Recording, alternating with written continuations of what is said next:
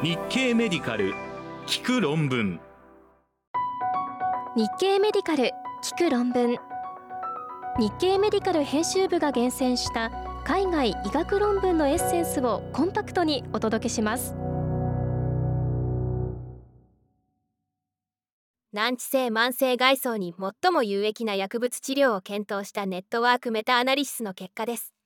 E クリニカルメデスン誌から難治性慢性咳嗽に最も有効なのは P2X3 拮抗薬。2023年8月8日中国 National Center for Respiratory Medicine の研究グループは原因不明または難治性の慢性咳嗽患者の QOL を改善するのに最も有効な治療薬は何かを調べるためにランダム化比較試験のネットワークメタアナリシスを行い有効性では P2X3 拮抗薬が優れているが有害事象の味覚障害のリスクが増加していたと報告しました。結果は2023年7月20日の e クリニカメデセン誌電子版に掲載されました。慢性外装は8週間を超えて持続する咳と定義され世界的な有病率は9.6%で最大で46%は最適な治療を受けても咳が持続すると報告されています。調べても原因のわからない咳は原因不明の慢性外装とされ治療を行っても改善しない咳は難治性慢性外装とされています。メタアナリシスの結果 P2X3 拮抗薬の有効性が示され最も効果が高かったのは P2X3 拮抗薬のゲーファピキサントでした。一方 TRP チャネル就職薬の有効性は認められませんでした。キャバ調節薬については咳の重症度の改善効果は認めたものの24時間の咳の頻度はプラセボ群との間に優位さを示しませんでした。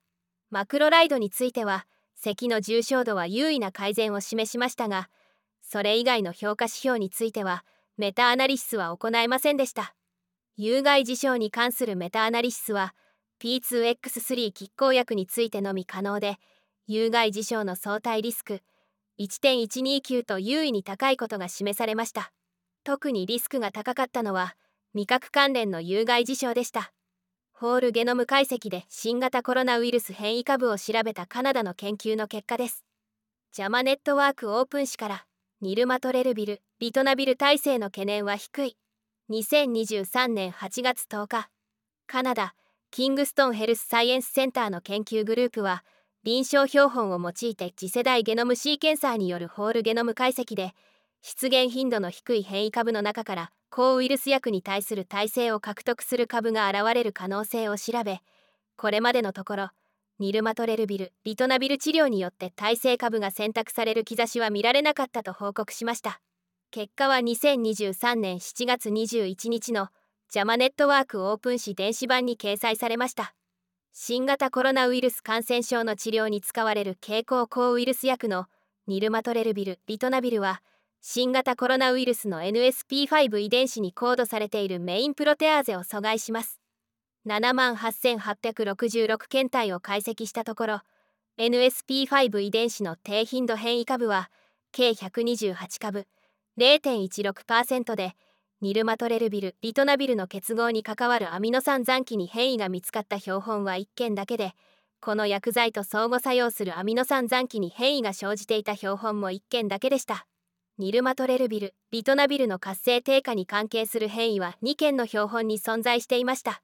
ただしインビトロでこの薬剤の活性を低下させることが示されている変異が生じているウイルス株は検出されませんでした。ニルマトレルビルリトナビルに対する弱い耐性を付与することが示されている変異は4件の標本に存在しており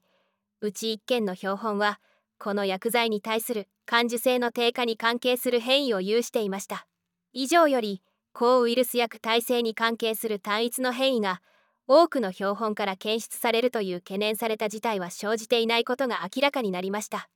これまでの研究では薬剤による選択的圧力にさらされた時に全体の15%を超えて存在する変異株のみが適用し集団において優勢になることが報告されていますので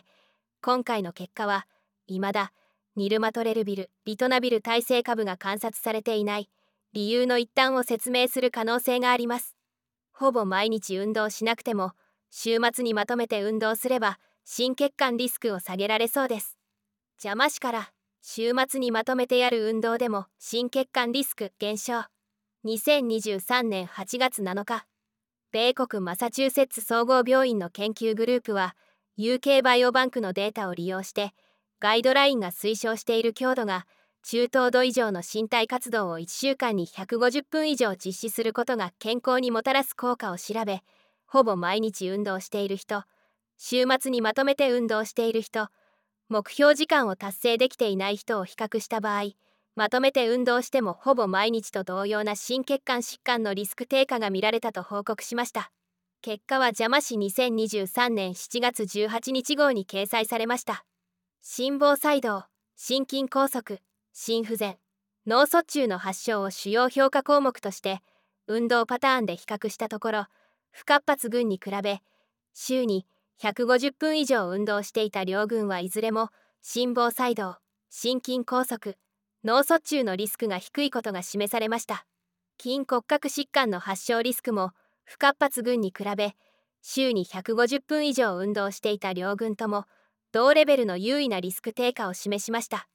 MCI 患者の認知機能を改善するのに最適な方法を模索した試験の結果です。 JAMA Network Open 誌から MCI 患者には運動と認知トレーニング併用が有望。2023年8月9日カナダ Lawson Health Research Institute の研究グループは軽度認知障害 MCI のある高齢者を対象に認知機能の改善に役立つ要因を調べるランダム化比較試験を行い運動認知トレーニングビタミン D の3要素を組み合わせたトレーニングを20週間続けたところレジスタンス運動と有酸素運動コンピュータを利用した認知トレーニングを併用した場合に認知機能の改善効果が最も高かったと報告しました。結果は2023年7月20日のジャマネットワークオープン誌電子版に掲載されました。著者らは有酸素運動とレジスタンス運動の認知機能改善効果を検討し運動のみに比べ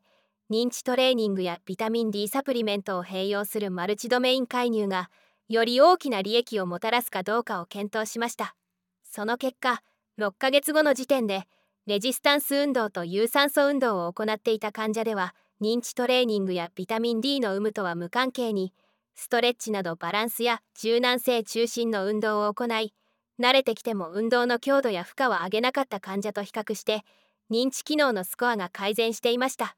レジスタンス運動と有酸素運動のみを行った患者と運動に認知トレーニングを併用していた患者の比較では後者の認知機能の改善が大きいという結果でした。なおビタミン D サプリメントには併用利益が認められませんでした。介入を完了した患者をさらに追跡したところ介入の効果はある程度維持されていたものの12ヶ月後には優位ではなくなりました。